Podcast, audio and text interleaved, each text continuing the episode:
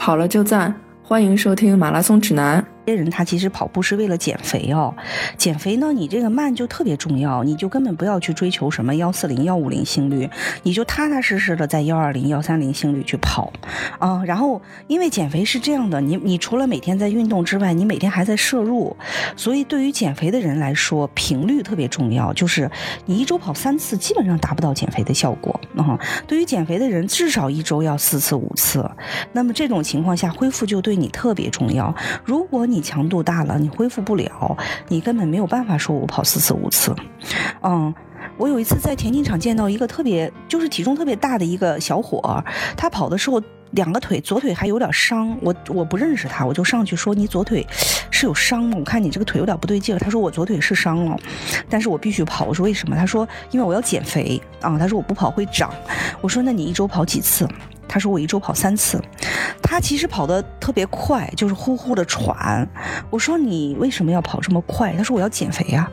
我说你要减肥，你一周跑3次，你能减得了肥吗？你4天的时间早把这3天跑的吃回来了，对不对？我说那你为什么不能慢下来？然后你慢下来之后呢，你恢复得很好，你明天继续跑，恢复得很好，明天继续跑，你一周跑5次都没问题啊。你这样的话，就是我同样跑，比如说40分钟，我把它慢下来，把3次改为5次啊，然后呢，你又不受伤啊，你又能够把你每天吃的都消耗掉。